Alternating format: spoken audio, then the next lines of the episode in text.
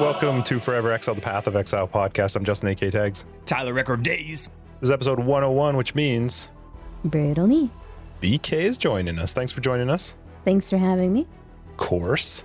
Uh, big shout out to everybody. Episode 100 last week. You thought it was the end, but we're back. That's right. We rediscussed. Yep. We voted. It was one to one. So That's right. 50% meant That's we had right. to start over.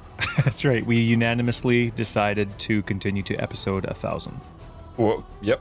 Mhm. That's when we'll get the next video. So, YouTube people, And that's also our car giveaway from episode That's right. five. Yeah. our car and video episode is coming in episode 1000. yeah. The video was a lot of go. fun, but it will was not gonna happen again. I was going to say 99 to go. 900 to go. No problem. Yep. It's going to be a little bit. Anyway, BK, thanks for joining us. It's going to be fun. Yeah. I have had very little PoE influence this week, so it's going to be uh, an interesting conversation between us. There's been a lot of stuff that's happened, so we can catch up on quite a bit. Thankfully, Tyler makes notes and I can read them. Uh, big shout out to our patrons. you guys are super awesome. Thank you for supporting the podcast. If you don't know what our Patreon and if you don't know what our Patreon is, it gets you access to After Dark, which is our podcast after the podcast where we talk more about PoE, life, things. You know, sometimes I drink, sometimes Tyler doesn't. So, anyway, No. thank you guys for supporting the podcast. You're awesome. Congratulations, Mac PoE players, on your one year anniversary. It's coming up. We Anyone have a whole episode. Don't we have an episode before it? Uh, yeah, but it's not going to release, right? We release Okay, on you're right. Sundays, and that's Mm, okay. ye- See, I can do date Mm. math. You're kind of right. No, it's September 18th. That's Today, Saturday. We would record next right? week. Right. Today is well, technically it's coming out on the 12th, and then the anniversary happens, and then Just the next saying. one comes out on the 19th. It Yeah, I depends. know do you we're want to celebrate? You know, do you want to congratulate them early or late? Come on, you don't want to say it the day after. Yeah, this Well- is the That all, would just be completely unstylish and unnecessary. It's actually one of our buddies' birthdays today, but I'm actually writing. Hang on, I'm going to put on the calendar that BK agreed with me. I'll be right back. Wait, it's uh, uh, we have a buddy's birthday when today? Yeah, it's in the group chat. We already said happy birthday. Thanks for paying attention, Oh, who? Ian. Happy birthday, oh wait, Ian. you might have to That's cut right. that out. You I got it in the podcast. I don't What? think he'll want that in the po- his birthday. I don't care. It's staying in, Ian. Okay. You're gonna like it, you piece of shit. That's right. And if anybody Happy wants- birthday. and if anybody wants to send him any mail, his address is. Yeah, one, two, three, four Main Street. That's right. We have our. Okay, so we're going to talk with BK because BK's here about her private league, but we're going to talk about the fact that we have to have a private league too for Forever Exiled. It's going to be, I think it's the week after Bingo League. Well, I don't remember when yours is, but I think it's, I think you said yours is the 18th, I want to say. Yeah, it's starting Saturday sweet. the 18th. because that could have been awkward for a minute. Uh, ours is going to be Oh, uh, the 19th. Uh, no, 24th. I think we're starting the 24th. Going to be 10 days. Solo Self found hardcore. Uh, new real new rules this time though. You can find more information on our Discord. We don't talk about it or post it in the public stuff because it's for just people who are on Discord. So if you want to join the private league, Yeah. you can It's- leave afterwards. It just saves us having people join and then steal all the money for the winners. That's all. Yeah, it's it's a for fun. It's a for It's a fun. for fun. Uh, but yeah, you can actually be dead this time and win, which has not happened in the past before. So hardcore solo self found. More information will be in Discord. 24th. That's it. How was your week, BK? How was your non PoE week? boring and uneventful. I got to go grocery shopping. That that is pretty much the highlight right In there. person? No, God, no. Oh, you're not with there our yet. governor and not in this. No, gosh. Like whatever you think the worst on that's going in in Florida or like in the U.S. Like Florida is a billion times worse because we've our governor is like COVID doesn't exist, except not really, but he just refuses. Like trying to say that schools can't require masks and all this other kind of stuff when there's like all of these incidences of Delta getting into a school and then getting spread to the teachers and faculty and staff and blah blah blah, and it's just it's ridiculous. It's it's actually, I mean, I don't mean to sound like a dick because I'm saying it's slightly amusing to watch and hear about from way up here, but the fact that you have an individual fighting the courts to be allowed to say you can't have a mask mandate in the schools is bizarre. The schools the have said they United want to have shit you've ever heard a mask mandate, and he's saying no, schools can't say you have to wear a mask, yeah, and that's what he's fighting in the court right now. I just It's find that so dumb. ridiculous. Yeah, don't try and keep your kids safe. Yeah, second I can get the fuck up out of here. so it was a boring week though, besides grocery shopping. Yeah, I mean, there's just like a lot of it has just just been planning for everything. Kind of, it hit me like when in the league we were because the league kind of got away from me, which means like there's all this planning for sort of like the end of league cycle for me personally, which starts with bingo league and goes all the way up until the beginning of the next league. So it kind of took me by surprise. Been playing other video games that are less uh, intensive in the meantime, kind of killing time with that Like what? mostly Final Fantasy 14. Um, uh, it's just been a nice, easygoing, non-intensive game. I don't know what it is about MMOs versus action RPGs. I think it's the fact that uh, MMOs have uh, movement control and camera control separated across two hands, where in action RPGs, the hand you interact with the world and steer with is both your right hand. So I think that's why MMOs have like little to no impact on me. But the second I play PoE for more than six hours, I'm like in pain. Do you find this is, this league has been worse than past ones? This league is by far worse, at least for me personally, because of how right hand intensive it is. Like left hand intensity has never been a problem for me, like the flask issue that they were looking to address with this previous problem, or that the flask changes was not the the problem. Um, like I grew up being trained on violin and viola, so that's like my viola hand. In addition to I play an MMO, and the very first character I ever played in WoW was a rogue, which means I mash my buttons repeatedly until my global cooldown is up. So, Mhm. so like I play like this, but that's like every single finger on keys one through five. Right. So flasking has never been an issue, right? So it's just my right hand intensity. And this league between uh us doing, you know, like a, a little bit less damage and having to fight in position a little bit better. Um in addition to just the extra, you know, I, I usually run with a really strict filter, which means that I'm picking up maybe seven things per map. But now because of these like currency stuff and clicking the towers and then clicking the boxes and then clicking, you know, the currency to pick it up and then clicking to put it back into the little stash and then, you know, all the other league mechanics combined, you try it, it's it's just too much on my right hand. Mm-hmm. I haven't I haven't built up, you know, three years of abuse and terrible MMO habits, the strength in my right hand the way I have in my left hand. Do you think, I- like, I'm not sure that that's even possible anyway. Like, what you do with the left hand and MMO style, I don't, I don't find it nearly as hard as what it this league with a mouse does to the right hand. For me, at least. For me, it's not like it's not my fingers or like the bridge of my hand. It's my wrist, I guess. Wrist, like yep. it, because you have to like aim. I guess like the the the movement that is needed is like precise because you have to like click and pick up. I don't know. Hmm. I don't mean to rant about it, but it's just been really unfortunate. This is the first league in fourteen of them that I've had in RSI, and yeah, it's Same just way. been been a pain. You got me thinking about the old school games where you're using the uh, the D-pad, the arrows on the keyboard, and then maybe like the control and zero that are close by. You know, for your clicks, pew pew pew pew pew, like an old space shooter. That'd be awesome. Play some Poe with some pure keyboard. Eh? No, nobody. Hey guys, that was an Big awesome gulps. idea. Anyway, sorry, it doesn't how, work out how for was you. your week, Ty? School started for the kids. That was a weird, weird thing. Ever. Well, we had a weird, you and I had a weird summer, right? In our area because we had what? COVID, our stage three, like how our society's progressing, we were still in kind of lockdown until like a month into the school or uh, out of school right in the summer. Then once the socializing was allowed to start ramping up a bit, we had 40 degree weather. So we were told to stay inside. Then all the smoke from the forest fires, both south and north of us, collided in our little valley here. So we had to stay inside. Then the 40 degree weather came back, had to stay inside. So we had like two weeks to hang out outside before we could go back to school. So all of a sudden it's back and it's kind of with COVID and kind of not. The our our neighborhood's doing what they can. So it's pretty neat. But yeah, it was weird. It's getting to be lawn prepped time just. The air is finally cool enough. We're getting ready to prep our lawns for the spring and winter.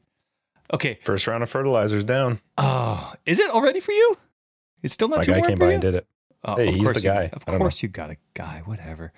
and so, but I finished. So somebody actually guessed correctly with the very vague details I've given in previous previous episodes. But I finally finished my book series. It's been like a year and a half, a year and three quarters. I finally finished the Shannara Chronicles. Oh, you actually said it. I did. Well, I'm done. You can't spoil it for me. It's done. Done. 34 books. Finally finished. Can't wait to talk about it with absolutely nobody. What are you going to do while you walk now No. Ah, it's it's been weird walking without reading, without a book? but I think the next is the Witcher books are pretty small. So I think I want something small and then I'll probably pick up the Robert Jordan books after that, The Wheel of Time cuz my wife's really into them and Amazon's coming out with a TV show for it with a big budget, kind of like the Lord of the Rings big budget that they have. So probably do that next time.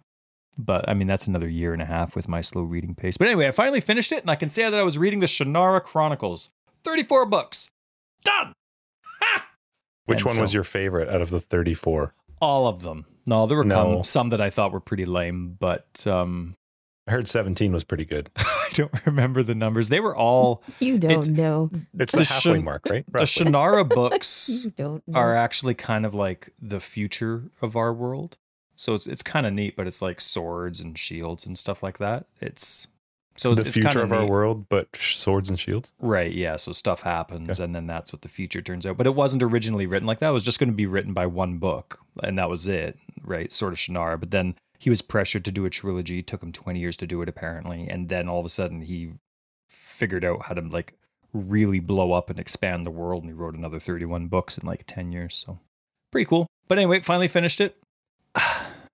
BK, Mhm. Justin, what door do you keep your garbage can under in your kitchen? Like, is it under your sink for both of you? It's Yep. in the pantry. The pantry. left one. Oh, you got one of the pantry ones, huh? All right. Why do you ask? Which one is it under? Left or right? The left. And is it weird for either of you to go to someone's house and they have the garbage can in a different spot? Does it weird you out? No. Is it supposed to? Um, well, here's the. Or was that the focus here? Was it the point? yes, I can't stand that. It oh, good. irritates Oh, man. Do I have a story for you? I No, just start my- picking up things and throwing it in their house because Just it's move wrong. it. That's right. That's You're like, it should be over here, so that's where I'm throwing it. no so we had um there's always something wrong with my house so one of our kitchen sinks uh started leaking so we you know did what we could tried to plug it up uh Uh, waited for a plumber. We did what we could. We were waiting for someone to help make sure that it was done properly. So we had to move the garbage can from under the right sink to the left sink and it drove me nuts the entire time. And it was like that for about two weeks until we had the help come. Now the finks are sinks are fixed so we have the garbage can back to under the right one, but now I'm always going to the left side instead of the right side. It's driving me nuts big time. I hate it. Absolutely hate it. I am throwing garbage in the compost by accident all the time. It's driving me nuts because the right side was religiously where garbage was supposed to go, but now I've naturally converted and I feel like I've betrayed something. So, but none of you would understand, of course. So No, I of understand that this is tragic. I'm very I sorry. appreciate your understanding. Yeah, yeah. And anyway, that was it. Uh, that was it. Was it was an emotional? It was emotional week. Actually, I guess it's been two or three weeks since our last official. I guess two weeks since we recorded nine. And we It's did. literally been, the best two weeks of my life. since you Wow. I've had But- a two week break from Tyler. We did 199 at the same time. And then I just, I forgot about it. I just walked away. Just F you, man. F you. what were you going to say? last little thing i just saw this on my news feed but i love lord of the rings. I'm a massive nerd. Every time i see what's his name? Is it stephen colbert? Nerd out about lord of the rings? I just love it. Anyway um new zealand has lord of the rings stamps to commemorate the 20 year trilogy or the 20 years since the film's trilogy thing. Their country has lord of the lord of the rings stamps. It's freaking awesome. Shut up. Hey, you know, Move speaking on. of Lord of the Rings, I watched, I rewatched Troy. You know the movie Troy? yeah nice you want to know the weirdest part about that movie? what Sean Bean lives through the whole thing. they he was must not have alive he at does the die a lot. I was like, what the fr-? when I saw him, I was like, oh, I forgot he was in it. And then I'm watching it, gets to the end, he's still alive, and I'm like, what happened? I think the they only didn't realize. where he lives. That's Yep. right. I, I think they might not have realized who they cast. Otherwise, they would have changed his role. Yeah, and they're like, oh shit, we were true. supposed to kill him. he was supposed to fall out of the horse or something. Nope, he lives. Yeah. Spoiler. How was your week, Just? No, though nobody cares. It- well, it's been like you that said, was a two good weeks. Justin impression. You did good. This is I my my He is day is rude. filling up with like BK check marks here. This is great. That's like Pluses. three times. Yeah. Oh, Uh, I just clicked my- my. My uh so Tyler may be muted for the rest of the episode 101, but it was good. It was it two weeks really since we've done much because we did 100 before 99, and then I spent way too much time getting those two episodes ready, and then I just I don't I don't know. Did we talk? I don't think so. Tried to avoid it as much as possible, so it was pretty relaxing. Sorry, I kids wasn't went back to listening. What did you say? They went back to school, which was awesome. There was a uh, a friend of mine who was talking about how sad she was because it was her last first day of school because her kids were graduating high school this year, and she was sad about it. And I was like, "You, there's something wrong with you. Like that should be celebrated. You should be so happy that you're done with that nonsense." So, yep, they went back to school, work crazy, and that's about it. My week was uh, literally work this whole week. I my my whole week was completely effed. I thought Wednesday on the real Wednesday that it was Thursday, which led That- into the Thursday. That was hilarious. Fully thinking it was Friday to the point where I messaged BK in the morning saying, "Hey, just confirming you're good for tonight." and she messaged me back saying, "Is it Friday already?" And I was like, "The hell is she talking about?" And then I'm looking, I'm like, "Oh my god, it's Thursday." The worst though is that didn't stop. That wasn't the end for me. Like I went to an appointment on Thursday that I had actually booked for Friday oh no. On the Wednesday night, thinking it was Thursday night, and that I was booking it for. Fri- oh my god, it was just a mess. The whole this whole like week was just all over the place. So yeah, it is actually sa- Friday. Yeah, you did it. Good for you. Yeah. Yep. I don't know why. I'm just I'm kind of done. It's just been uh crazy week. Had a lot of fun. Yeah, but the, literally the worst autopilot in the world. Like autopilot should at least keep me somewhat knowing the days, but It it Nope. runs on Win XP and it's not updated That's anymore. true. Something is wrong. It's not supported anymore. I it's a little scary actually because I've been like focusing on health and all of a sudden I can't remember what day it is. So well, I'm hoping next week is going to be a little bit better, but There's a Yeah. pill for that. Maybe you have a guy for that. I, I should find a guy for that. Yeah. I'm mm-hmm. going in for my next prolotherapy in two Oh. weeks. Yeah. I don't even remember what that is. Injections into the spine. Right. Try I'm excited back? for that. Yeah, the first round that I had done was incredible. I had the first round done beginning of August, I think, right at the end of July, and it was amazing. One of the biggest benefits I've ever felt ever in my Is back. it some sort of like anti-inflammatory and nerve block, or what does it do? So they inject uh, us. It's some sort of irritant that causes the body to try, uh, push blood into those locations, which then causes the body to build up scar tissue around the tendons and ligaments that are worn down. And they're really deep underneath the muscle where it quite often can't get very good blood flow. So this somehow stimulates the body to get blood into that area, which then builds up scar tissue around the injured area. And it wasn't fun. It hurt and it was not comfortable at all, but it was crazy, crazy beneficial. So I'm going to do two more runs of it over the next few months. And then, uh, is it yeah. something that builds up to like a result over time, or is it like a you just do this now until? it's different for everybody. He had like the, the, the doctor I'm seeing, he has some people who come back every month, but mine is not that. It's not going to be that. So mine will probably, if everything goes like as well as I'm hoping it will, I'll probably go back and do it maybe once every one or two years and just redo the, you know, have some more put in there. But it's been, I've literally never done anything that's given me such a big benefit to my back. Good. So yeah, it's awesome. So I'm excited to go do that again. And that's it, man. That's my week. I ho- Now, P- I ahead. did think of one last thing that's not PoE related, so I Oh, don't good. sound like a complete shut-in Yep. nerd. I uh I made pickles. There you go. Oh, yes. you like did them from scratch yeah. and like pickled them and everything Yeah. and then put them in the jars. Did you did you flavor them with anything Garlic, different? uh, peppercorn, red pepper flake, and dill. Oh. So how Very long do those sit for? They have to sit for a bit, don't they? Uh, these are fridge pickles, so they're ready in a couple days. You don't have to like do the full gambit. How many did you do? Six jars.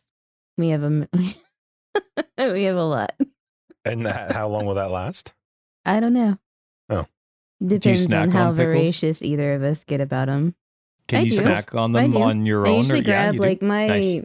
my like afternoon snack is usually like a little a little bit of some sort of cheese I like cut off of a block, and then like a handful of almonds and a pickle slice. Is a pickle? See, when I think of pickle, I think of like I don't know, like the three. What's the uh, what's the? I don't know what the name brand is. Whatever the dill pickles that we get at like the normal store. I don't know what they're called. I don't know what the the. Justin There's has like a a guy name that brand. The does his brand? Is it shopping for. Heinz? Mm, Is Heinz? I don't the name up know. I don't know I what know- it is here, but the ones that are the closest to what I have here, Claussen, I think is the name brand for Mhm. them. The ones Yeah. that are in the fridge section.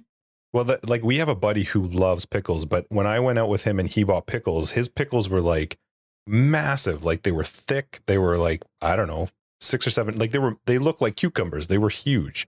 Is are we talking like that size pickle or like the three inch regular person size pickle? I get the big one and then cut it down into spears. So Oh, okay. Hmm.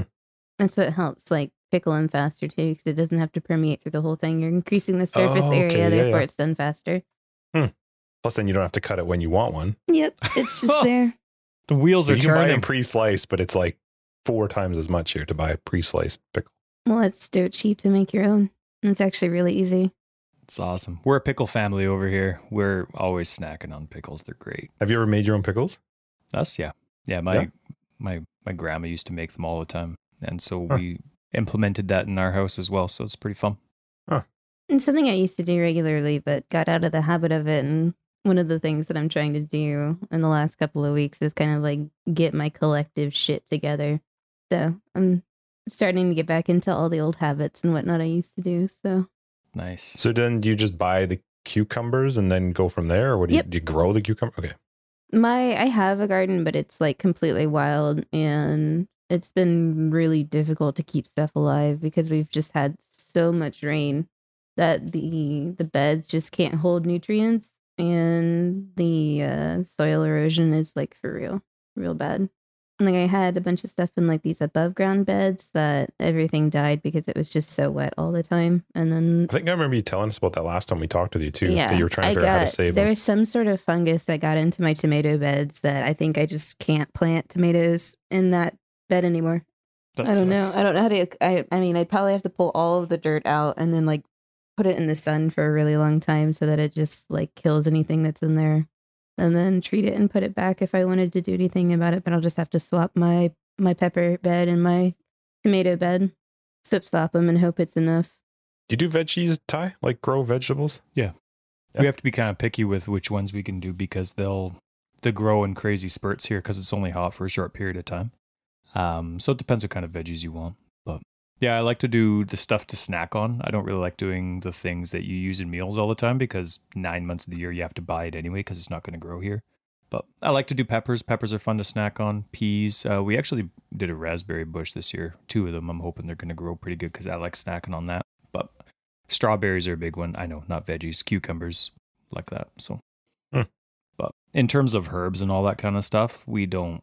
eh, They don't really grow year round. You know, they'll they'll grow for a bit, but then there's the half a year where they're not, and it's just kind of annoying. So I like to get my herbs from the same place. So I normally just buy the herbs from the store now. Just snack food to grow. All right. POE week. We got to get into POE before people start yelling and screaming. Calm down. We kind of talked about it as we went along anyway. POE week. Did either of you play PoE in the last couple weeks? Yep, She I streams it still every stream day. it every day. Yeah. Well, Good, Monday good. through Friday. How was your POE week, BK? What'd you do? What are That's you doing? pretty good. Um, got the last major set of upgrades for the build that I'm playing, and have pushed into tier 14 to 16 maps on it, and are starting the the bossing process. Currently playing a Cast on Crit Eye of Winter uh, Assassin. Now it's my first Cast on Crit build, and the idea I didn't come up with. I saw a video for it. And I'm like, hey, that looks pretty cool. Um, I was only really interested because of bow. Like the cyclone variant Cast on Crits have never really like caught my eye.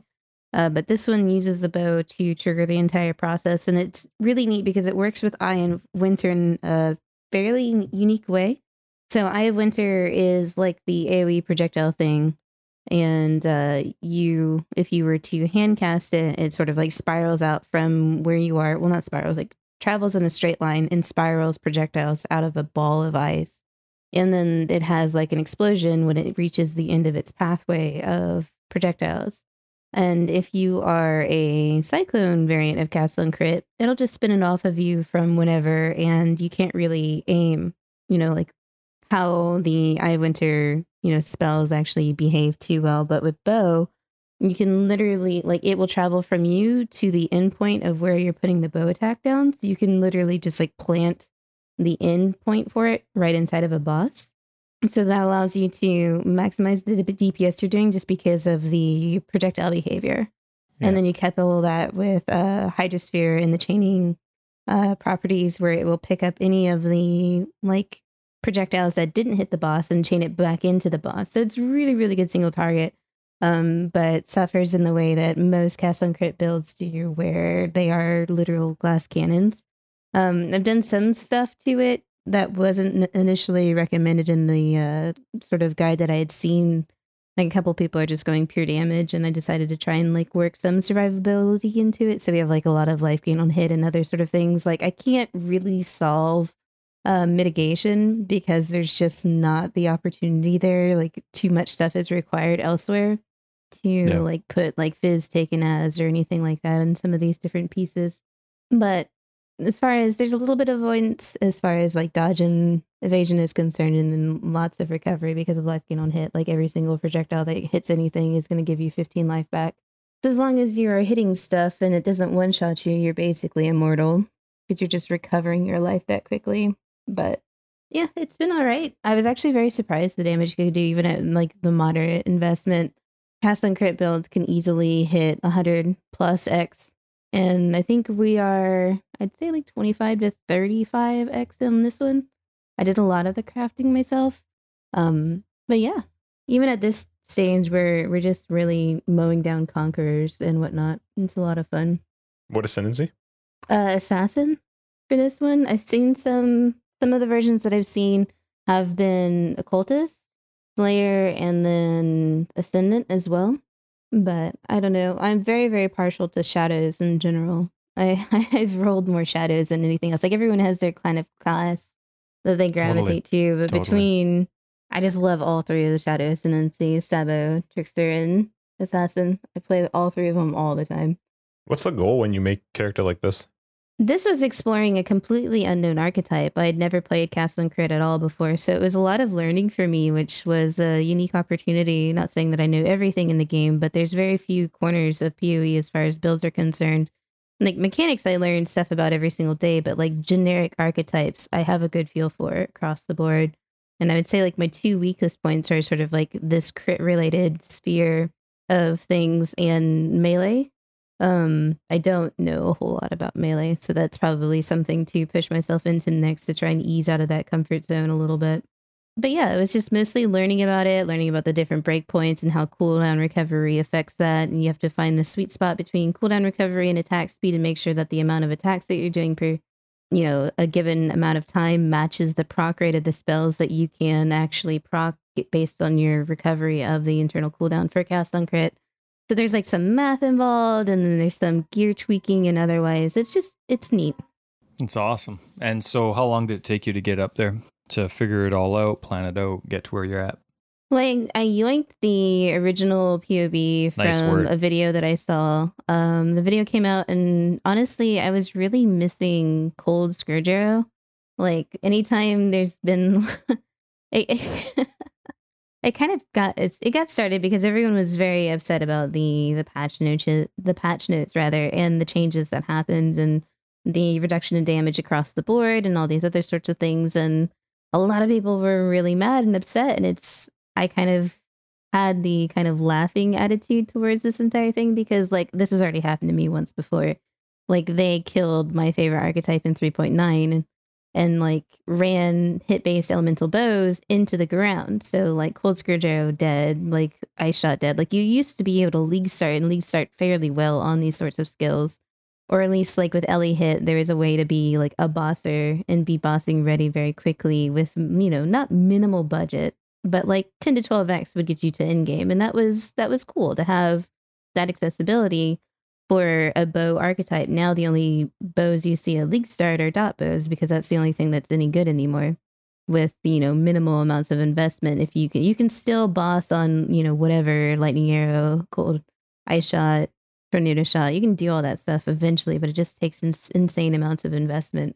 So, having been through 3.9, you know, I was just sort of reminiscing about the changes that the game has gone through already, which made me think a lot about Cold Scourge Arrow. And since I have sort of limited playtime this league, I wanted to play something for me rather than trying to figure out some build to write some guide on. And so I kind of wanted to treat myself and relive like the glory days. And if I can't play cold base, you know, cold elemental hit base stuff like Ice Shot or Cold Scourge Arrow, I can play something that vaguely resembles it if I squint my eyes at my monitor. So I'm holding a bow. There's cold projectiles going everywhere, and there's Herald of Ice Shatters. So that's basically the same thing, right? that's right. You got it. You nailed it. it's, awesome. it, it has sort of like that same kinetic feel to how cold I cold uh, Scourge Arrow used to feel, and that's mainly the main like sort of reasoning behind wanting to play it. Is like I can learn something new and I can play something that I used to or something similar to something that I used to. That was honestly like my favorite thing I've ever played in PoE. Did you league start it? I did not league start it. No, I did not feel confident enough to league start cast on crit. I league started. I was gonna league start blade traps, but then they were severely underpowered initially. Uh, they got a buff, but by that point in time, I'd burned all my currency to switch. It was really unfortunate because I wanted to start poison blade trap, and everything seemed pretty sound. And so if you go for poison items on day one, you have to be prepared to pay a lot. They are some of the items that are like the most expensively priced initially, but then decline very, very rapidly because most of the things that are poison related are very, very common as far as the drop pool is concerned. So if you want to get a hold of them early, you got to pay a premium, and then those items will completely be devalued within like three days. And so it's like this investment that you have to basically be prepared to throw away. And so I'd burned the currency I'd gotten so far to get my poison items to get set up for, you know, for everything. And then the build was crap. And then I burned what little I had left uh, to then switch into uh, Lightning Trap because that was like my backup plan all along in case Blade, Blade Trap didn't work out very well. and then they're like, we buffed it. I'm like, I don't have currency left. So I guess this is just gonna have to wait for now, and maybe we'll go back to Blade Trap, play it like a little bit on standard or something, just to see if I can still yeah. make the poison dream work because I've got plenty of currency there, and I just don't care. So I think it'll be like a project which after the league ends and before the next one begins, you have that week to fiddle around in standard. I think we'll go back to Blade Trap then. Raise the roof for standard. Yeah. Is that what people do in that week? Huh. That's what I do because I had it's basically a gigantic open sandbox. Uh, people will actually answer trades in that time because everyone's sorting their stash tabs anyways and whatnot and trying to get rid of stuff. And I think I've got like 700, 800 exalts in standard. So it's like if you want to put together a build and like really push it to its min max properties just to see if something is possible, like that's a fun project for the week. It's like make something absolutely ridiculous, have fun for a few days, and then like get ready for the next league. But it was pretty cool. The the whole intention of the Blade Trap build, because I started to experience uh, RSI at that point in time, um, was I was I didn't know what to do.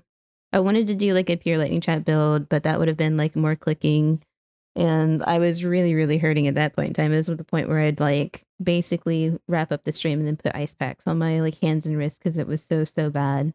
And uh, I decided to double down and embrace it. So rather than being like, all right, well, I can't play, I was like, well, let's just take this as an opportunity to take, you know, Lightning Trap and this archetype that is notoriously bad for RSI. Like a lot of people say, don't play traps and mines if you have wrist problems. So the entire intention intention then became make a trap in mine build that is RSI friendly so that people that do have these problems can play this archetype with minimal like issues to their hands. And that's essentially what I did. Like I basically took Lightning Trap and put it together in a format that still does damage that can do bosses in tier 14s to tier 16s and uh, you can do the whole you know not hurting your hands thing too so that's going to be probably the guide that i put out this league is the hand friendly lightning trap build Nice. and then That- i got that's started the official title. I, hand I might have to work on that title a little bit just just a little bit but yeah that's what we league started on once that got kind of finished up and got in a state that i was happy on we killed a couple bosses with it i was like all right now it's time to do something for me Good for you. Sweet. How was your PoE week, Ty? Well, why don't you cover your You week played? first? Uh, I played Diablo 2. Really? All right. Yep, I- How, would that go? Isn't that beta? I don't know Or is that not beta? No, no, no, not the Resurrected, the original Diablo Oh, 2 right, right, Lords right. Of Destruction. And then I had heard about this thing called Median XL. It's like a yeah extension add-on thing is free. They had a big update for it. And I was like, I don't know why, but I just decided I couldn't feel like I had, didn't have very much time to play anyway because of my week. And I'm like, I just want that. I want the sound. I want to hear the music again. And uh, so I started, I played that. It was fun. You, you definitely appreciate Path of Exile. Like Diablo 2 was tons of fun. And that was the game that got me into all of it. But as I played it, I was like, okay, there are definitely things that I appreciate about Path of Exile. It there's definitely some things I still think they're missing out on, but it was fun. That was my Path of Exile week. Awesome. Diablo 2. Sweet. You? Yeah, last last couple weeks I've been uh, I've had an opportunity to play or think about um be in the Path of Exile world for sure. My wife has actually been playing lots of PoE. Like she'll claim the computer, come downstairs. I think she's turning on Sims, and all of a sudden I'll go to bloop bloop. My wife's broadcasting, and she only broadcasts PoE. That's the only thing she broadcasts, and she did it like four times the last couple of weeks. So I got I was stuck on console, but it's not stuck because I love console, and so I was having a good time leveling a few new ideas, new builds. Um, yeah, I, they're really cool. I'll play around with them a little bit more. Nice click, by the way. And uh, I made some. I, I gave kind of a disclaimer at the beginning of the league for my two guides that I have that I might make some gem changes. I hate making changes to a guide mid league, but I said that, and I, I'm probably said this in a previous episode, but I, I like the, the changes this league were to very core mechanics were so drastic that like sure i'll post a guide if you want to play but keep in mind this is with the old mentality old mechanics in mind they might not work in like a min-maxed way. So i said i might be changing the mid-league to after i have some experience with the new flasks and mana management system. Um, and so i made some changes to them after playing a lot and goodness i've been loving it. They're so smooth. They feel like they used to but better you know like for today's game. So i'm very happy with the changes and i'll be implementing those I've posted them as like a secondary gem set type of thing. The trees didn't change, but for both my guides, the gems changed. And I posted them as a separate thing instead of just revamping the guide. And then I'll just, obviously, for next league, have the new thread for the new guides. But loving that.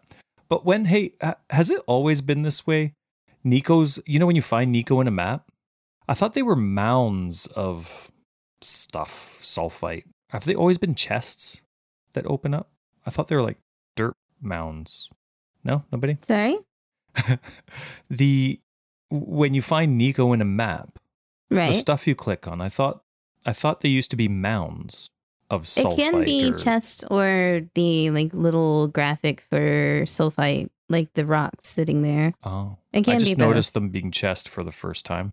Just noticed it. I mean, I'm not really they've sure always what the there. variation is between it or like why sometimes it triggers and sometimes it doesn't. But yeah, there it can show up as either. Gotcha. Obviously, Ty. Obviously, and you know how I have a personal vendetta against the Vaal Temple map. I hate it. I hate the Yep. fact that it's required to unlock one favorite of that region. I think that's ridiculous. Anyway, I finally found Vaal Temple for this league. Finally. And I never get Vaal Temple. So my wife and I this night, we we decided we were gonna watch a movie, but I was just playing PoE until we were gonna play. I was in the middle, I was just testing some builds. That's all I was doing. And I was gonna be like, okay, honey, 10 more minutes and I'll be finished this map. Just want to finish this, you know, get maximize my map and get my time in. Just want to finish testing this. 10 more minutes. Zana shows up. I'm like frick. It's so anyway, it's like it's a nicely rolled T15. So I asked if she was cool that I just completely finished the map. She being awesome says, yeah, sure, no problem. And the version that I was tested, the the map that I rolled, it wasn't the fastest map. So my wife was already being crazy patient with me. But then I come across Zana in the map, and I'm like praying that Zana doesn't give me anything good, so that I'm tempted to move on. And of course, she gives me a corrupted rare Vaal Temple, and I never ever find it. So my wife, very kind, lets me lets me do well, not lets, but like she's not gonna She hate let me. you. It's fine. She's not gonna hate me for doing the Vaal Temple and spend another forever. Anyway, I spent 15 minutes failing miserably at this unidentified Vaal corrupted temple. Oh no. Oh yeah, I couldn't even beat the first set of bosses. They're the biggest pricks in the world. Oh my goodness, that first I don't care about the last boss. It's the first set of bosses that trio. Oh, I hate the Vaal them. Temple. Oh, well, yeah. that is the boss. The Vaal Temple. oh, is it? It's not the other. Oh, yeah. Oh, okay. Well. You're Either thinking way. like uh, the it's series it's stuff, yeah. Oh, okay. Well, then that's almost It's the same You because- so trio. close. it's the same trio from there. Like Same it's the trio. same right, people. but It's they're the just- there's- final. Oh, yeah. Okay. All right. So And they're Anyway. nasty anyways. Awful. Bastards. Awful fight. Yes, they are. So, and I guess uh, so. I got all discouraged because I used up all six portals on that fight, thinking I still had a Ziri to go. But I had the one down there. But it was like with my testing one, and oh man, it was it was it was brutal. I so have anyway, some. I can give you. Thanks. Is it on console or PC? Console. Nobody cares about PC these Oh. days. Then nope. so, anyway, that was uh, that was my Offer POE week. retracted. That's right. It's true. So it was good, but man, POE has been busy, eh? Last couple weeks, like this league, GGG themselves, they've been crazy busy. Yeah. Okay. So are we into this week in POE? I didn't. I, I wasn't paying attention to you talking. no, I know That you never the, pay attention. Yeah, thanks. That for was the end of your yeah, it is. cool Thanks. week. Cool The- week. Yeah, Ty. thanks, cool week. Yeah, it it was sounds a like it was a lot week. of fun. I enjoy it. Cool week. I heard console and I checked out. Which, speaking of, there were no console patches this no, week. there weren't. Wasn't that great? Huzzah! There was one patch this week, uh, and there was a, a glitch that they fixed that I kind of wish happened to me. They they fixed a bug in the Syndicate safe house where portals or where the Syndicate safe house portals could open around the player instead of the map device. Well, that'd be fun. Or John, sorry, it, I guess it was in maps. The the portals would open around the player instead of around Jun. Hey, free MTX. Yeah, Yeah, right. So anyway, but that yeah, there was a small patch there with some with some fixes, and then a billion Tons of MTX. Microtransactions. Oh my goodness, there was a ton. All cool, of celestial. all fantastic. The, uh, they came out with it just yesterday. I mean, we have two weeks worth of like what is that? It looks like forty different MTX, and I think they're all fantastic. But the turtles, did you see the like spatial turtles that they had? the ethereal turtles. They're turtles. twenty. They're like twenty two bucks each. really? Oh, That's not like the pack for all. I didn't actually look. The- They- wasn't there a pack com- to yeah, combine them all? Yeah, for like 85 if you want all What? four. For- Yeah. Are you serious? Is Yeah. it really that high? yeah. Dang. Well, I mean, I'm looking on console, so that's showing me Canadian. Oh no, maybe I looked on my phone. Either way, um, they have the completely opposite strategy that I would use if I was doing MTX. Like if I was to start a That's why they're company free to play. Yeah, maybe, maybe. like to me, their prices are so outrageous. Obviously, they make millions, but their prices are so outrageous. They're not getting any casual dollars from me Hmm. or a penny pincher. I would go kind of the opposite route and have it cheap enough that you get an animal. You get a pet. that's right. But no, like I'm the kind of mm, person where I would have them cheap enough where someone just passing by, like, oh, really? It's only five bucks? Yeah, I can do that.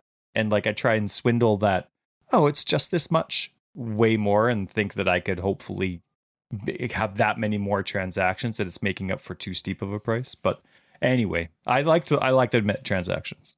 I miss that that this pet thing had come out. The only way I knew about it was because you tweeted, and I saw you tweet that uh, you really like the real animal ones, and I was like, okay, what is this? And then I'm watching this like mystical turtle fly in and out of a portal. I'm like, what the hell is the real animal? here? Like, what is? I know.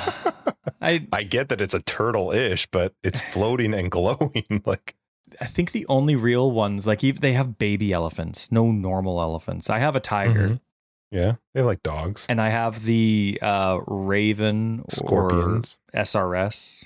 That's not a pet, but I, like I like the real ones, and uh, I'm it just still made me waiting laugh because it's a glowing. yeah, I know it's all turtle. And like- spacious and stuff. Yeah, Yeah. yeah, yeah. But I'm still waiting for the zombies to get a little bit more love. I'm I'm waiting. I'm holding out for treants, clowns, or scarecrows. All three would be nice. Not of Mhm. uh, not meshed together though. Don't get all crazy. But like a treant theme, a, a clown theme to match the ringmaster stuff. The scarecrow to have like a creepy farmer thing. Oh man, that'd be awesome for zombies. You know uh, what's funny? I'm just looking at this new because they got new forum avatars that came out, which is whatever. It's fine. It's weird that it took them this long to add some more, but it's cool. But what made me laugh is I'm looking at the screen right now, and I think this is this league is one of the highest levels I've ever had one of my characters. And when I start a new character for a new league, I just delete the lowest level character, which means that my character named I physically hate Tyler will last almost forever. oh, I just noticed it right now. Yeah, no, anyway, yeah, they came out with new avatars for the stuff. forums. I think that's awesome. I cool. thought don't- they come out with some new ones, don't they? Or don't you unlock them in different ways? They're not all available to everyone.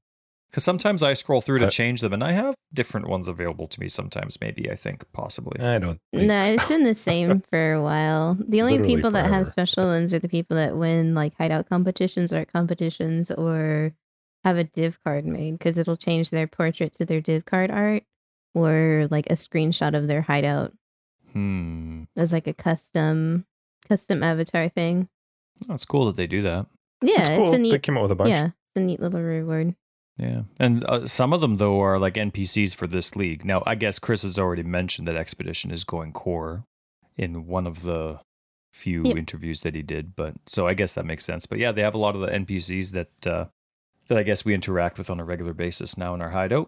And then, cool. as mentioned, there's the hideout competition stuff. That stuff's always like I click through it, and I don't mean to be apathetic towards it, but I have a huge respect for it. I could not with just just with how hideouts work, and I even from the creative standpoint, no way I could come up with anything like this. I can't even think of it. And so I'm always impressed with people that can do the competition stuff or the hideout stuff. I think it's nuts. Yeah, but but share more of them, please, so I can steal them because I'm still sitting on the boring. What's that? Uh, what's the new one that I just got? Uh, it's the alien one. Can't even think of it. I don't know. No, Oh, you got yeah, Britannia's, yeah, uh, Britannia's, Britannia's yeah. Uh, BK, boring. do you download or make your own hideouts or both? I usually make my own. Nice. There you go. Did It's they a lot of fun. Could, could you hideout competition yours? Uh, probably. I don't think I'd win though, but I could participate. Fun. I just I did the the very first one that I think it was like two years ago was the first one that overlapped with me like joining the game. I did like a submission and you know it was seemed pretty well received. Like Bex was even like, "Hey, I like this," and I was like, "Bah." and um yeah, I I didn't even hit runners up, man. So I was like, "All right." cool. Clearly, it's cool, but uh, this is not the thing that I'm best at. So Hmm. but I do enjoy. I enjoy it. It's like it's one of those things that I like to use as like I, I I'm not one of those people that is inherently creative from something that I create myself. So like I cannot draw, I cannot paint, I cannot do a lot of these sort of more creative endeavors, but if I I'm creative in the way of using other assets. So I can build hideouts out of these pieces that already exist and that has existed across lots of different games that I've played there's basically hideout direct or decoration in Final Fantasy 14. There's hideout decoration in Fallout 4. There is, you know, like with the settlement system. There's like a lot of these games that have these little like town or hideout or home sort of decoratings. Like even going back to The Sims, right? I, I haven't played that in probably 15 years. Oh, But I I thought you were going to say like 15 hours. Okay. I used to play a lot of it. Um, so like that's just been one of the ways that I uh, like am able to be creative. Um, so I find it very relaxing and very soothing. And usually, like if I hit a league burnout situation where I'm just like I've played too much, or I need to like a mental reset before starting another character, usually like I'll spend like a night or two working on a hideout, and it kind of like helps me break away and reset the system, so to speak. Totally. So it's Yeah. been it's been a lot of fun, but I do it mostly for me. And like if somebody in like my community is like, I really want this, then I'll like throw something together for them. But Totally. Uh, good to know. yep. Yeah. Uh, Fallout 4, my bases were awful. Oh yeah, no. I had Every like all the mods for it too, so that I can make them really cool. I made this one that I never was, knew why I got them. I would download the mods, but There's the one They're awful. settlement that was at the broken down movie theater, and I ended up building a gigantic biodome sort of thing over the entire like parking lot because there was that like sink of water in the middle too that you could run your water generators and stuff from. Mhm. Yeah, that was like my best build. It was so cool. It was like multi multi stories. Everything had these little like nooks and crannies. It was so fun. I think I don't even think I finished the story because I think the story was like fucking terrible. But I I did make a lot of settlements. They all kind of are. New Vegas and the original and two are amazing. Fallout Three is like eh. It's redeemed because it's Liam Neeson's your dad. That's a, who doesn't want that fantasy. And then this last one is gonna like ugh. Hmm. Yeah. Then there's 76.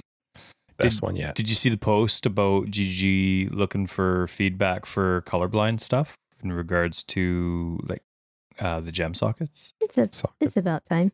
Yeah, no, it's good though. I think it was brought up in one of the interviews, but I overheard they. I think it might have been a conversation that they initiated. I forget, but either way, I know that it's something that you've mentioned a lot in the past, and it's been in their pocket for a bit. So it was neat to see them reaching out, and hopefully they're getting feedback because there's a lot of different kinds of color blindness It's a too, clever right? way to do it. It is. it's, It's been. I mean, that's sort of how it was implemented originally. There was actually colorblind support in like one point whatever, um, but they like went back on it and then didn't put any colorblind friendly stuff in for the longest time, and then even changed the colors of like the red and green sockets or something like that, so that they were more indistinguishable than usual after they went back on it or something like that.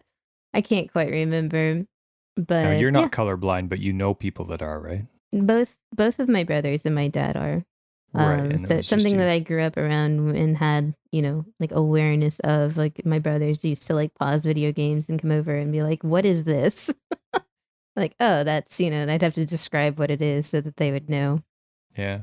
And your filters are colorblind friendly for the most part. right because you tell Yeah. them by the pattern of the colors that arrive not necessarily the colors themselves Right. Cool. Yeah. So hopefully I- they get is some this good not feedback. a good change? I feel like it's no, a good. well, It they're is. asking feel for a, it's a- feedback, it's a so good, it's awesome. It's a good change, and it's something that people have been asking for for a really long time.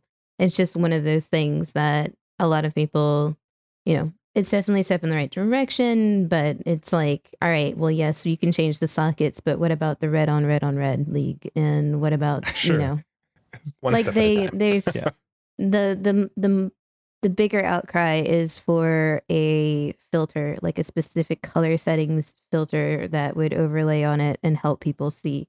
Like because some games will have this where it changes like the color of certain ground effects and whatnot to be make it easier for colorblind people to see it. I think WoW's got it built in at this point in time. I'm not sure. And um I understand that there's some hesitation there because with colorblind modes like that, it can make certain things that maybe you don't want very easy to see, very easy to see, and then people all just flip it on because it's easier to see. Um, so there's like some actual dev considerations for why they don't want to like basically turn this mode on or like implement it haphazardly. But considering I don't even know the statistics of it, but I would say I think it's like 10% of the male population is considered colorblind, which is a pretty significant portion of their, you know, playership. Mhm. And Yeah. it's kind of weird to leave this portion of your playership completely out in the in the wings like this. And like, you know, colorblind stuff isn't just for colorblind people. There can be other people with certain degrees of visual impairments that maybe aren't color related that could benefit from a similar sort of thing. Yeah, totally, totally.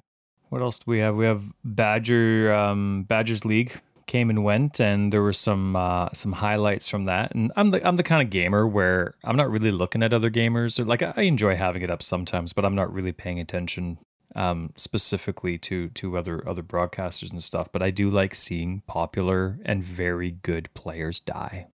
So I'm always looking at these. In game. You have Calm down. explained Oh. Twitch. Congratulations. Oh, right. Yes, yes, yes. yeah. So I, I still enjoy clicking on them and then I fast then I like click to the end and if I don't see the restart at checkpoint then I move to the next video. And if I do see the restart at checkpoint then I go back to the video and I watch it and then I enjoy their facial expressions. I am always really impressed with people that can handle dying in hardcore. See, for me, even if I die at level 12 in hardcore, I'm pissed. I could not imagine being somebody that has to level again. Like, really liked the idea, and maybe it was their mistake, or it was like some GGG BS that killed them off screen or something. I don't know. But like to do it at 98, or to do it like, uh, what was it? Like Octavian was at some crazy stupid number, and then he died from something glitchy a couple leagues ago. I forget. Remember Yeah. the video was posted. Oh, like I, oh, I mean, half of it It's makes me feel good. watch. It is, but It's- I like I'm I'm torn. I'm I enjoy it and I feel it, and I could never. I would never it. do it. No, No. no. I would punch my camera and break my computer and never play again. of course you would. Uh, Ziz's Gauntlet's coming up. Uh, a lot of people like to play that, and then there were a whole bunch of interviews by GGG. I mean, we t- we got to talk on two of them, right? What was the first one? The first one was Tarke's. The next one Baeclast, was yeah, Baeclast, and then the next one was um This is we just yeah, Ziz and Mathil, and then the one that we didn't get to before we started was the Ghazzy, Grimro Crouching Tuna. Um, they also summarized their own talking points from the first two. Uh, then there was even Preach that hung out on Baeclast, a popular streamer that just recently got into PoE for a short time and had lots of really cool things to say. And uh, BK, you have your bingo thing coming up, and you did a whole bunch of notes that were awesome, very helpful for me when because I had no time to watch the Ghazzy one for over a week and a half, so I was able to go through your notes, and they were awesome. Yay. So like, Glad they're GGG's useful. yeah, they're awesome, and we'll post them too. We're gonna link them in the show notes. Yeah. And so the interviews were just insane. We can talk about them. Uh, well, I guess we'll be talking Yeah, about them chat about inadvertently for forever. But another thing before we get into those, then, because it's unrelated, but I think it's related to GGG Land, but it's not related to those conversations. Um, you know how Fortnite was fighting with Apple? Part of the case, I mean, they're going to dispute it, so who knows how it's going to end up. But Apple's been forced to restrict their restrict ease the restrictions on their app development, and the court said that Apple needs to let people use. They're allowed to let people developers use links to exit the app world, so that uh, developers can now sort of kind of bypass Apple's crazy fees. That was Yeah. and but the only reason that I bring that up for GG Land is because eventually they're getting into PoE mobile. So don't know how that changes stuff with how GGG's mentality works. I know they were making PoE mobile per se for fun, but you know, it's another big win for them in that regards. Anyway, that's that. But BK, I loved your notes. They were awesome. And I'm really glad you posted them and that's really cool that you do them. It's a lot of fun. I've always like I've been in that habit for a really long time. It's very difficult for me to listen. Um, I wasn't one of those people that could show up to class, listen to the lectures, and then do well on the tests. Like I just don't retain information by hearing things. Um, so I was a very avid note taker in school, which was awesome because that means I got to photocopy and sell them. Side gig. And um, so it's just a habit I've been in for a really long time. And uh, so anytime there was a dev episode like this one, and any of the times that Chris has talked on Baeclast in the past, or they've had, you know, Rory or whoever on, uh, I've always done these breakdowns because they help me actually understand what I'm hearing and internalize the information in a way that like I can then recall it and explain it to people when they inevitably come to the stream to ask me about like what did they mean when they said blah you know, then I've actually got it in my head and I don't have to like pull up the video and then listen to it again and then try to explain it. And so I was talking to one of my moderators and they're like, why don't you just like do that on stream for content because of my RSI that's been going on right now? You know, I've been sort of like lamenting the uh the time but I do have to stream just because it hurts and I don't really enjoy doing my profession while it causes me pain in any Yeah. regard. well, so obviously, yeah, yeah. so we we did a couple note taking sessions after the Baeclast one. Like the viewership was a little bit lower, understandably, because no one wants to hear me start and stop a a video 50 billion times. Um, but there was some really neat discussions and we got to put the notes together and we put the notes on Reddit and they actually did surprisingly well. I thought that, you know, I'd probably get like my shit kicked in because it's, you know, Reddit. But I've heard Reddit has that side. people people have been you know it was very well received people were saying thanks and it spurred on a lot of discussions between people just you know now that they had this resource that they could read they had opinions or questions about what happened and then other people could answer those so like it, i think it was good for the community overall Do you think you'll do notes again while broadcasting? Because and doing anything broadcasting takes forever compared to what doing it off camera, right? Do you think you'll do it again, or did you Yeah, appreciate the extra conversation? I mean, yeah. even even if you want to look at it as like content filler in general, like I still got something out of it because like I could talk through the different points with the community and, you know, give my take on it, hear their takes on it. And that sort of helps me kind of understand like where this information fits in a wider like PoE scope.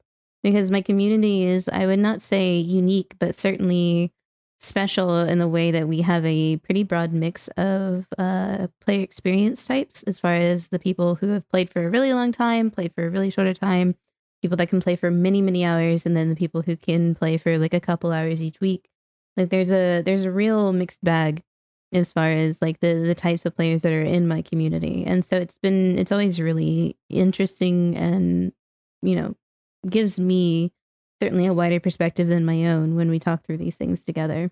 I think one of the benefits too with the notes was that you were you were uh, object like it was you were just writing down here's what the question was that was asked and here's the answer that was given. So on stream you're while you're talking about like your opinions on things, it wasn't like you were throwing that into the notes, which makes it really hard for somebody to try and be judgy when you're putting it out there and saying like look what I'm providing to you to go through it because it's not like hey here's BK's opinion and you can either agree or disagree with it, which you can talk about on your stream Right. but the notes themselves were very objective. I thought it was very important that they were that way. That I think the only I I only put my my own twist of humor in there a few different times, but other than that, I left them as objective as possible because the the idea is to create a resource where people can actually like form their own opinions.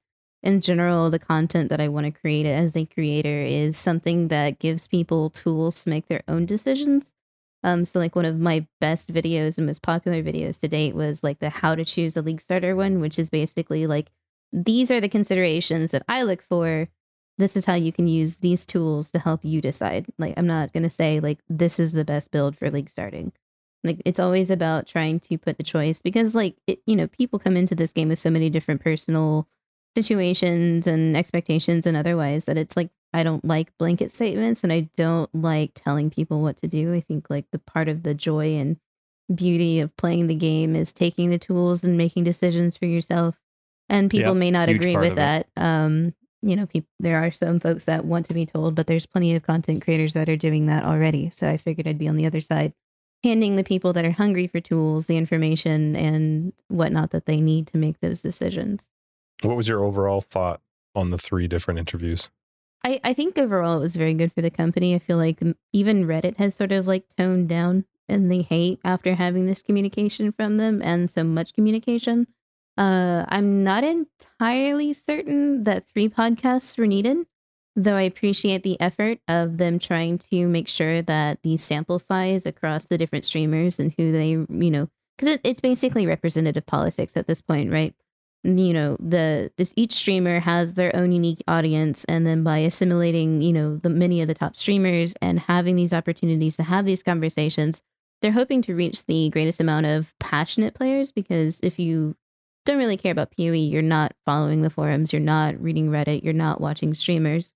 Um so this is really a good tactic to try and get people that care a lot about your game the information that you think that they need.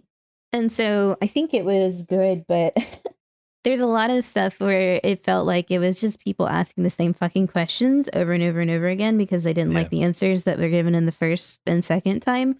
So I found that a bit annoying. Like there's a lot of sort of like design philosophy stuff that I wish that they could have touched on as far as like what they find intriguing about like what they're doing in PoE 2 versus what they did wrong or what they consider they did wrong in PoE 1 and how they change. You know, like there's so many good questions that can be asked of the systems of the skills of like the content that is coming and you know even this idea that the map generation stuff is going to be different in like Act Two of PoE two, like is there going to be more of that beyond Act Two? Is this something that could become more fluid? Could there be leagues centered around this same sort of technology? Like, there's so many different questions that we can ask that expand into the future rather than focusing on the past. And I feel like Yeah. a vast majority of what was asked is sort of like this lamentation of harvest and other sorts of me- league mechanics that don't exist anymore. Oh, yes, yes, yes. you know the the the asking about the auction house i don't know how many different times and i you know i thought a lot of the answers that chris gave in um, on many different you know issues like that were appropriate um as far as like the auction house thing you know saying that like uh, they're a long-term auction house they're not opposed to but you know the instant stuff is not going to happen but they understand that it's a problem so they're trying to look at what is being traded the most or what's the most annoying to trade and uh, basically reduce the burden of that, meaning all the different stuff that they've added now for map juice, how there's sextants and fragments and scarabs and prophecies and all this stuff that goes into high end mapping that you have to trade for that's very annoying. You know, they're trying to roll that into like the base map experience now so that you don't have to trade for that, therefore lightening up, you know, the load on the trade system as a whole, allowing trade to be for more specific things rather than everything. Yeah. And so, like, I feel a lot of like the solutions that they're going for here are, you know, completely understandable. And even though I might not agree with all of them, like, I can certainly see why they've made certain decisions and where the company is going. And so I find the communication overall very refreshing. Um, I feel a lot better, like, about where PoE is heading. Because, you know, 3.6, you know, like when this league launched, it was a bit of like a what? situation for me. Like a lot of the changes just felt really weird. Mhm. Um, like the mana stuff is like the biggest one, and the Flask rework was, you know, I was willing to give that one a chance, and honestly, I, I, it's all the same to me. But like, especially like the mana stuff, like the damage multipliers is fine. I've been saying for a really long time, you could take my SRS build, cut the damage in half, and it'd still clear the end game. Like I don't really care about that. But the mana multipliers thing was just like a really weird way to solve a problem that I don't think we were having in the first place. Like, For some, yeah, for some circumstances, for sure. And then they they reverted back on it. Yeah. Um, so like I just I really hope they shore up the communication issues that happen there as far as like either the different teams that are working on different parts of the game. This is all really indicative of growing pains of a stu- a smaller studio becoming a larger one. Where they're, you know, basically breaking off into these teams that are going to be specializing in certain content. And then those teams have to learn in time how to communicate to each other, how to create these checks and balances and these like these sort of like, you know, double check and triple checks of, you know, did we do this right? Has this been addressed? Has this been looked at? Does this need to be signed off or whatnot? Because those systems don't exist until they make them. Like I'm sure they can learn from other companies, but internally I'm I'm imagining that most studios handle this sort of thing on an individual basis based on the needs of their developers and the size of the of their teams. And I'm hoping that this is enough of a shakeup and a scare for them that these sort of things are solidified even further as far as like we saw a good deal of change that happened between heist and um ritual as far as like the clear league ideas, you know, things being more nailed down because Chris was like, all right, I'm taking the reins. We're going to, you know, make sure that the scope of these leagues doesn't get ridiculous anymore. And I uh, hope that that trend continues right through the rest of all of this. That like Mhm. when these mistakes are made, they continue to do what they did between heist and and uh, ritual, and you know, hopefully between this one and the next one, we see another sort of similar tightening down of certain structures. I will say though, overall, half the time I wanted to like shake Chris's hand, half the time I wanted to smother him with a pillow because he would like intentionally bait, right? You know, like he would say certain things that you know are going to stir people up, and he couldn't help it. And like while I He's living know, a dream. I, loving I don't, you know, it, well, I certainly agree that certain people in the player base are absolutely ridiculous and need to, like, just, I don't know, go outside once in a while and get a break. You know, the game isn't really that serious. It's also like, don't antagonize them. Come on. I enjoyed every minute of it, but yeah, it was fun. Well, Tyler and I talked this week trying to figure out just with regards to what we were going to talk about, and I and I did not watch the third interview, but it wasn't anything to do with the people interviewing him. I just was really tired of listening to Chris talk about the same stuff. I it was I, I did enjoy the first one because it was the first one. This here's the information. They're trying to put out fires. You feel a little bit better about it, whatever. But then I just got to the point where I was like, I I I don't actually care, and I know that that's going to be different from a lot of people, but it didn't change whether or not I was going to start playing the game. I wasn't overly concerned with the state. There might be some things that I disagreed with, but I've always had the idea that they weren't going to fuck their own game over purposefully. And I just got to the point where I felt like I was just watching him go through the motions of the same questions, Oh yeah. the same direction. And god damn, how do people put on three hour podcasts over and over and over? I don't understand it. It's so long. When I went to, because the other ones I actually got to watch while I was working. The third one I couldn't watch while I was working. It was the same with the Baeclast with Preach. Couldn't watch it, too busy. I go to watch them later and I'm like, I can't. Like three hours, you got to give me spots to jump to to be like, do I care about these questions or not? Because they are unbelievably long. It blows my mind every time. Yeah, there was like they're ten three hours ish. long. There was almost ten hours of content of Chris talking. Ugh, yeah. but that's exhausting. if if I- you're someone that does, I can't have the imagine time, how he felt about it. I mean, all it's Yeah. well, you could tell he was starting to have a good time as it progressed through different interviews where he was start like you said, he's kind of like having a he was having fun with some of his answers, which I, you would have to because you start to go crazy a little bit. yeah. But if you have the time to listen, it was all good stuff from Chris. Like, sure, a lot of it was redundant and repetitive. You spoke in our episode 100 about how it sucks when you're trying to ask questions for someone else because there's no passion in the rebuttal and the conversation doesn't continue. So there's definitely some of that. But I thought all the interviewers did really great. I thought Chris did a great job. I really enjoyed the one with Preach and Tarke and and Noogie and Raise or Rise. I never say the name right. Chris but- just needs to somehow find a way to do this once. Like well, I don't know how that works. I'm sure they learned. I would rather lesson. see like nine streamers in one thing with him and No, just you do wouldn't. it in an hour. I'm really confused why there were three too. I don't know if it's because like of a favoritism thing that they didn't want to be accused of it or didn't want to be accused of not, you know, addressing stuff that was representative of everybody. But like in doing I feel like so, it was that one. yeah, I feel like it was the second one. like in doing so, it just created a lot of the same thing over and over and over again. Yep. Which was Because going to the- happen no the matter what. Yeah, the people that have the concerns are going to talk to every single podcast because they want the question asked every single time because they are clinging to some shred of hope that the answer might change if they ask enough.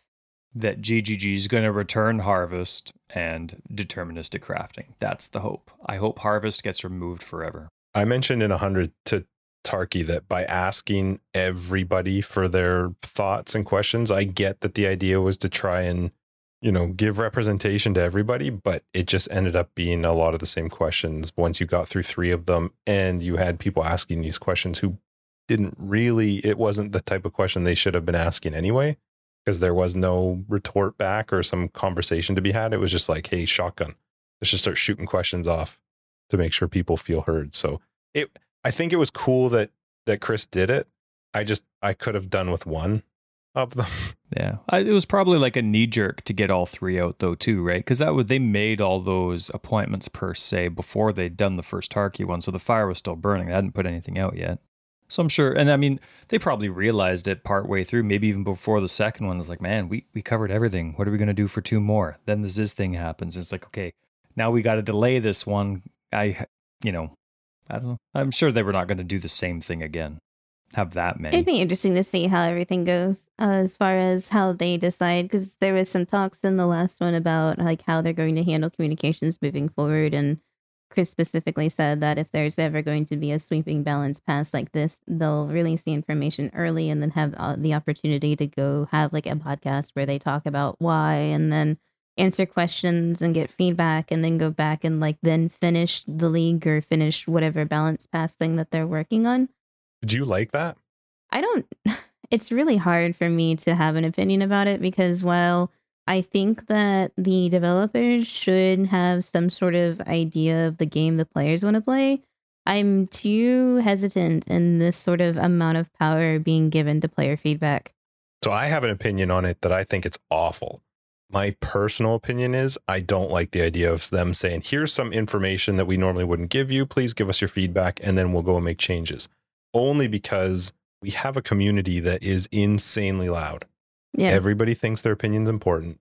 Everybody wants to be heard, and you will never make them all happy when you go back and make those changes. So I, it just, I just, I don't know. I, I just don't like it. I get understand where they're doing it, but I feel like they do it more so to just try and appease some of those people that are upset. It's a really complicated problem because, like, one of the best ways to solve the problem would be to hire or conscript more people into doing more beta stuff, right? So Mhm. having the, you know, ha- having them have their, you know, pure unadulterated ideas of like, all right, this is the nerf that we want to do. And then you put the hands in the people that play beta and the beta players go, this is too heavy handed or, you know, like whatever it is.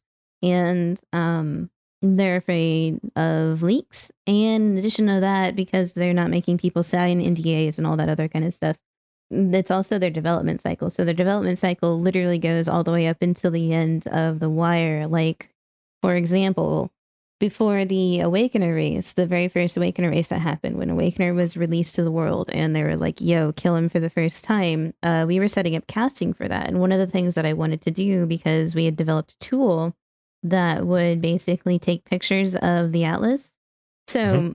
part of tracking in-game racing is knowing somebody's atlas state. And so in the past we had developed a bot that would basically watch streams. It would take a picture whenever it saw the center compass. It- that was the image it was trained to look at. As soon as it saw the the center of the compass, it was like, I need to take a picture. Take a picture, sends it off to our area where we can review it later, bring it up in the casting tool, and blah blah blah.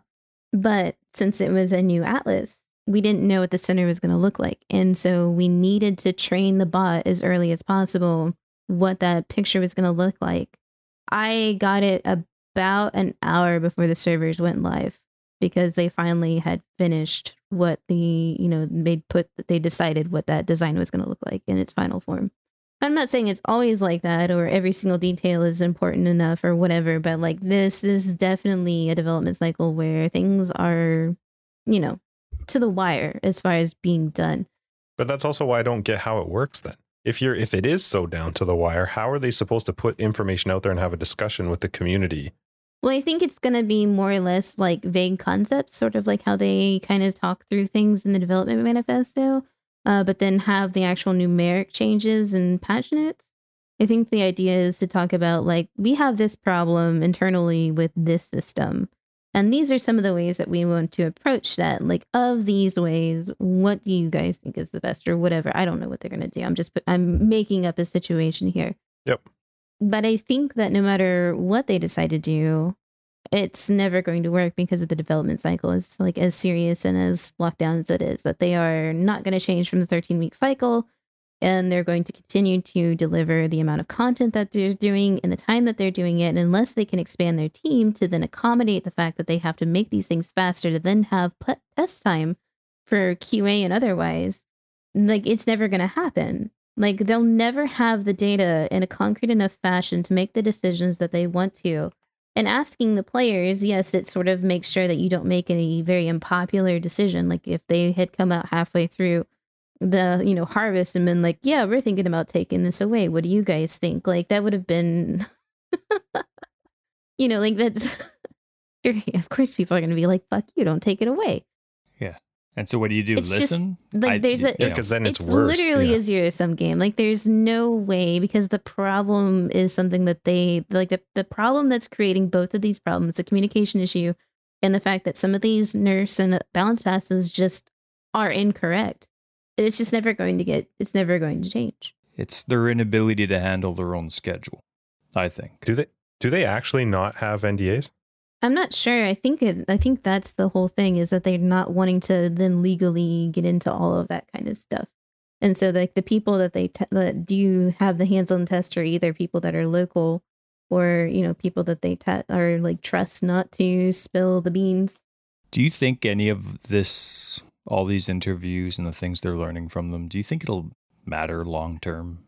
I think so. I think they understand that there are the player base has changed a lot. So like the people that may have supported PoE however many years ago when it was the small indie project are the people that were looking for that specific type of game. And now PoE has grown enough to where it is not just like a name said in passing or with idle fascination or with like a hey, you remember D2, you want to play something that's like that and then play this. Like it has grown to the point where it is like I'm not gonna say like a household name, but as far as action RPGs are concerned, like it is the game. Like, yes, Sure. D3 still exists, but I don't think it has the turnout that PoE does when it launches a new season. Like, I think there's some, like, you know, some important content creators that still create content for D3 and whatnot. But for the most part, like, this is the game now. And because this is the game now for the genre, it's going to attract a wider selection of people that have different experience levels and different requirements or what they want out of the game and all this other kind of stuff. And so this is like one of the most dangerous tipping points for a game like this is because you either continue to stick to your vision and your growth therefore becomes like almost a smaller like eventually it'll reach more people that like it and want this type of game. So your growth will either slow down because you're going to alienate a little bit more of the super super casual uh you know players that just want to shoot mini monster or you homogenize and you run out all the people that have loved your game forever for its complexity for its systems for everything else because you then cater to making it more friendly and that is sort of like that that that is what happened between D2 and D3 like D3 was made for people that have only played WoW that had only played Overwatch and they wanted them to play an action RPG for the first time. And that's what D3 is. It's just like the fun arcade, blah, blah, blah. Eh, in regards well here let me let me put it this way.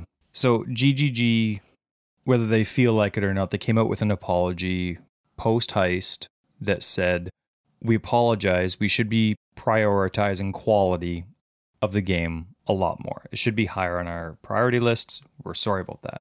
Then after that they release harvest in a state that completely conflicts with their core game and then they need to take it back. So after they've said, okay, we're going to take it, take a step back, we're going to prioritize quality, then they release something that doesn't even make sense for the game.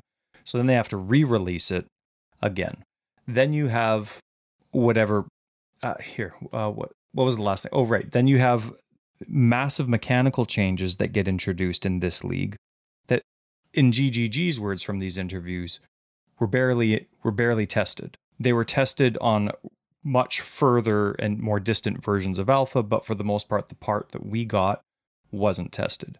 That's not a company that's taking their schedule and their prioritizing of quality and being able to handle that turnaround that they've constantly shown. Like Chris has talked about, hey, we finally hit alpha pre launch for the first time. And I think that was for, what was the last league with the really cynical guy we loved?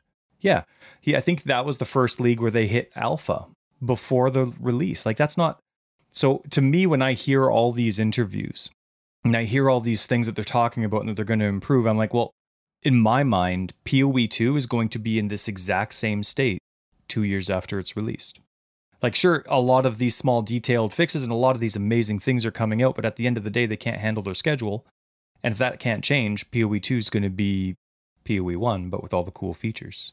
So I get with all this stuff it, it's it's hard for me to get excited because I just I, I I don't get excited for content from a company when they're excited about hitting alpha. Well, I mean, to expect a finished product of any league is a is not the right idea. Like I we are essentially beta testing an idea for them in the actual league. Like that's how these leagues have been structured for the longest amount of time. And that is more or less the product will always be given. And to expect a bugless launch in any sort of form of fashion in this day and age, especially wasn't across the all the at all, different, yeah. So, like, I would say in some regards that I believe a lot of this is this is not me licking assholes here. I do genuinely believe that these are growing pains and things that they're learning because the team that put together 3.0 is huge like or sorry is much much different than the team that's putting together poe 2 when they created PoE 1 and, uh, you know, all the way through 3.0 with this last, like, sort of like finalization of the 10x system. And we've had a couple different iterations of the um, in game now. Like, there's been a learning process each time. And a lot of that has come down to learning, you know, what systems work, what systems don't. And so PoE 1 was like a bunch of kids in a garage that had an idea of making a game. And now PoE 2 is going to turn around and be the game that they have now that they have wisdom and knowledge. They're trying to create the game that they originally envisioned back when they put the first one together, but with the experience and knowledge and know how of how to actually do it this time. But do you think they'll be able to handle the schedule that they can't handle now? With that new game? Well, uh, there's a lot of limitations that are happening with that too. Like, not all of it is because they're just making the decision to be bad. They have actual real problems with hiring people and getting people out there right now because of COVID and other situations. Like, in the critical time where they needed to expand their team the most, they have been unable to. Right, but they're not aware. They're not. These limitations aren't a surprise to them. You always plan around limitations. So I you, don't think any of them could have seen COVID happening. Well, no, you don't plan. But COVID isn't new. But when you create a five-year plan to then, hey, we're going to think about creating PoE two into the next five years of development for PoE two, a, a worldwide pandemic is certainly not on the five-year plan. No, that's not my point, though. My point is COVID's been around for a while and so you have to change the scale of these leagues that these leagues aren't that far planned ahead. And so you have to change the scale of what you have according to what you have. If COVID was new, sure, that makes sense. When COVID's brand new and all this stuff happens, that makes sense. But now that we're a year and a half in, it's the same thing. Like you just change your expectations. You don't have to have massive leagues. You can't change the player expectation though, because a lot of people found Ultimatum completely boring and like stopped playing it because it was so simple and added so little to the game. Uh, my struggle with a lot of this stuff though is I actually find their schedule fine. I'm, mostly because I'll just I'm still going to play it. I've come back since beta every single time ever since they've started leagues. It's fun. I I'll play and I might not like it for very long. And I don't mind if they make some leagues that are simple. I just will play it less. That's me. I know that that's not always the smartest decision for them from a financial point of view. Some people don't like it as a player. Some people do like it as a player. I think the thing that I just don't want to see is I don't want to watch GGG care more about what some loud people say in Reddit and want their opinion heard versus what they want to do for their game. I'm fine if there's a league that comes out and it's not the greatest. There's some things that have screwed things over for me. I'm not fine with them doing changes because they feel like this is the direction they have to go because people are upset. PoE 2 from in my personal opinion doesn't mean anything cuz it is so freaking far away. Yep that I don't think it's going to be as big of an issue as, you know, maybe the thought is because we are not even remotely close to that being a release and to finding out how the league system is going to work with them. And I, Ty, you and I have had this discussion lots with regards to their schedule. I'm fine with it. It just might mean that sometimes it's coming out unpolished, and I'm all right with that. it really doesn't bother me. We've joked about it. I, at least I've joked about it. I, two weeks into the league, I'll get to play the version that they kind of meant to have out, and it, I don't have the time to play in the beginning anyway, so it's not a big deal. But uh, I, it's not going to change. The schedule's not going to change. They're not going to. No, they're not going to do something different. They financially cannot back away from the 13 week cycle that they've established now. Yep. So it, I I'm fine with it. Uh, I just I just when you talk about them maybe releasing information ahead of time, talking to people, it just I kind of that irritates me a little bit because I feel like they've done a pretty good job of running Path of Exile up to this point and while there may be things that happen that I don't like or I don't agree with, I'm still playing the game. I didn't this week, but you know what I mean? Like I'm going to play every league that comes out. I may play for shorter amounts than longer amounts, but I think fundamentally they're hoping that hard mode is more or less going to be their way to straddle the divide between both worlds to continue to, you know, appeal to the beta players that want that nitty gritty sort of like annoying tedious and perilous experience that beta was. I mean, I didn't play it, so I don't know. I'm just speaking from what I am assuming from the discussions in the podcast.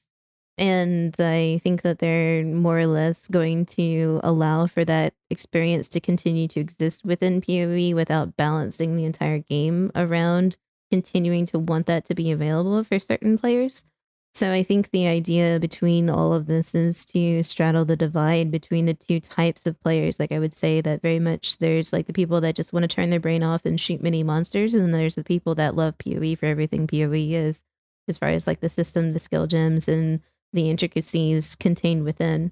And I'm certainly weary of the idea that only like the challenge will remain in hard mode and then you know maybe the normal mode is just going to kind of run off and become some crazy thing where you know the balance passes are lighter and the meta shifts less frequently because that's what killed d3 for me was like eight seasons of the same meta. It was so boring. Yes it was very powerful and you got to feel powerful but like really is that for some people that's enough. For me it's not. But i also like i don't entirely agree with and am interested in the systems that are being proposed and introduced in hard mode. So I really hope that you know, like the standard mode doesn't just become this free for all. Yep, I would be shocked if they did. It would be really surprising to me if that was what it became. I don't think it'll go completely off of the rails, but I think like a lot of these sort of decisions that they've made with certain systems already may not continue to be made in such a heavy-handed manner like the whole like you know harvest they came down really hard on it i mean s- certainly they shouldn't have released it the second time at full power that sort of was something that made us all scratch our heads but you know in a, in a future where hard mode exists and something like that gets introduced again like who knows how far they'll dial it back anymore Yep. and that's the part that actually has me the most concerned for the future of the game All right. I'm shifting gears. You have a league coming out, Bingo League. Can you tell us about it? It'll be on the 18th. We'll have the standard sort of set of rules and otherwise, where it'll be a challenge card with a whole bunch of challenges on it, and which you'll have to complete in a row, diagonal, or column in order to win prizes. And then we have bounties as well. It's been a very popular system that we've added that have actually allowed for a wider variety of players to participate and possibly win. Uh, so people in the community will create these bounties that will be anything from very challenging to RNG based to ridiculous. I think one of them last league was to, as a witch wearing nothing, punch Brutus to death. And so some person actually sat there for 20 minutes and punched Brutus to death with a DPS of 2.3. Oh my god. Is this for one slot or no, this was for one of the bounties, right? Yeah, it's one of the bounties. So like Okay. there's a wide variety of them and they allow the the entire um you know bingo league to be a little bit more inclusive of course you know when you have something that's very challenging like this it caters to you know the top percent of players but these bounties have really kind of like mellowed everything out and allowed people to just kind of have fun. Sweet. so i really like the balance of the system and i think it's good for the overall health of bingo league. I don't know how popular this one will be considering the state of you know the the league so far as far as player trends are but we'll we'll do our best to put on a good show regardless If people want info, where do they get it? um they can follow on twitter or join our discord uh i will be simultaneously releasing all the information relevant to it in both uh sources and uh yeah both of those are good And your card comes out the 18th, and the event starts when? Uh, the card comes out the night of the 17th, and the league begins the morning of the 18th. We give people about Gotcha. 12 hours to prepare. That's all you need. 12 hours. Well, the Center Square, we always try and make somehow build related or something that. it's supposed to be free. no, Bingo I get to make up- center free. I get to make up my own rules. Killed me when I found out that wasn't a freebie. I mean, it is. You just have to play a particular build. All the challenges, though. And no, it's not freebie. Freebie means I made a character. That's a freebie. All right. create character. Anyway, uh, we'll put information for it down below so that if anybody's interested, they can come play and check it out. Sweet. Well, let's wrap up 101 because it is long and uh, someone needs to use the washroom. Thank you. Thank you for joining us for 101. Sorry, I, I somehow turned my headset off. I didn't hear Oh, what you thanks for joining us for 101. oh, well, thanks for having me. You want to join us for After Dark? Of course. I wouldn't miss it. Sweet. Thank you, everybody, for joining us. Episode 101, Forever Exile, the Path of Exile podcast. I'm Justin AK Tags. Tyler, Wrecker of Days. And I'm Brittany.